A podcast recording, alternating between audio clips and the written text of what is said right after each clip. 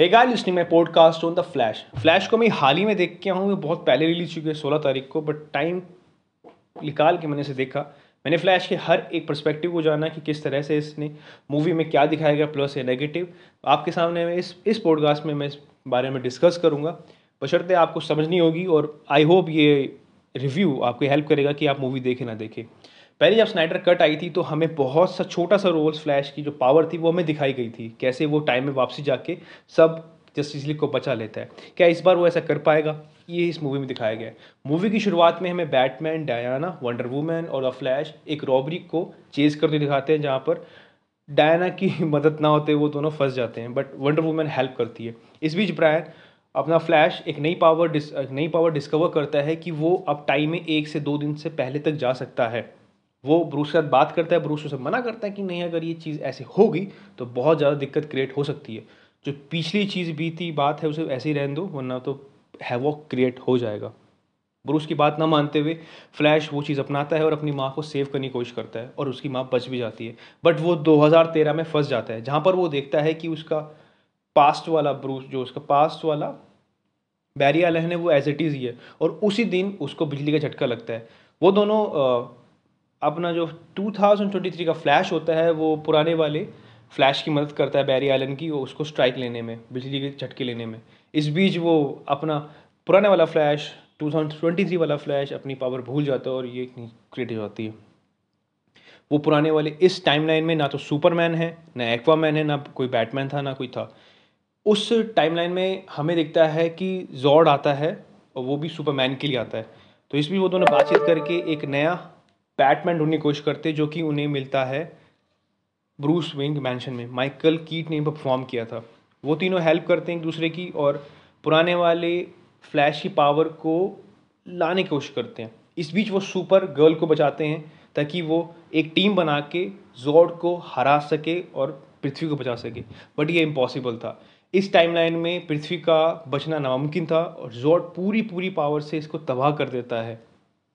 पर फ्लैश जो नया वाला फ्लैश जो पावर गेन कर चुका है 2013 का, वो पूरी कोशिश करता है और वो एक बहुत ही ज़्यादा कॉम्प्लिकेटेड टाइम लूप बना देता है। इस बीच हमें पता लगता है कि 2013 में जो नया फ्लैश फंसा था, वो एक ब्लैक फ्लैश के कारण फंसा था।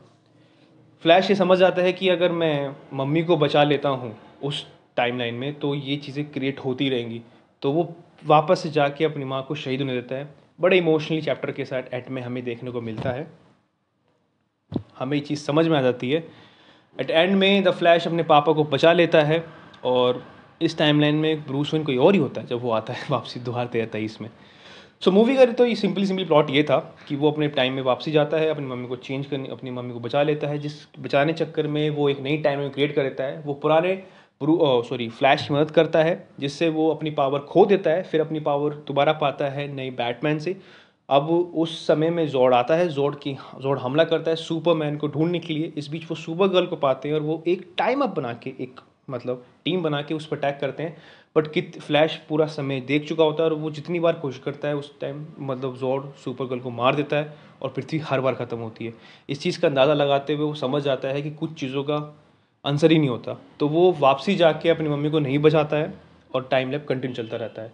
बट इसने डीसी की काफ़ी सारी चीज़ें अब क्रिएट कर दी हैं। हो सकता है कि स्नैक साइड स्नैक साइडर की जो भी यूनिवर्स हमने पहले देखा था, वो यहाँ पर ख़त्म हो चुका है, अब नया यूनिवर्स स्टार्ट हो जाएगा।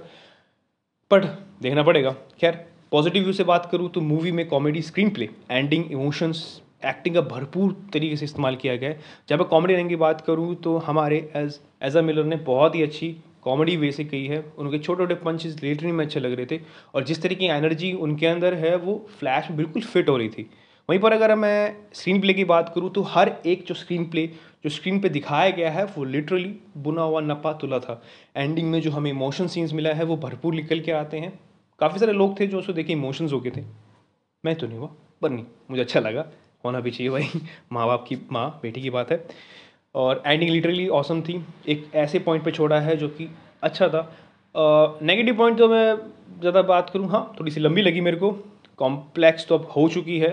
और लास्ट का यार, समझ ही नहीं आया मेरे को जो पोस्ट साइड सीन था। पर क्या कोई नहीं पॉजिटिव पे ध्यान रखते हैं। मूवी अच्छी थी, आप जाके ज़रूर देख के आइए। एक नया यूनिवर्स क्रिएट होने वाला है। कई दिनों के बाद बहुत अच्छी सुपर हीरो मूवी आई है। जाके देख के आइए। Thank you so much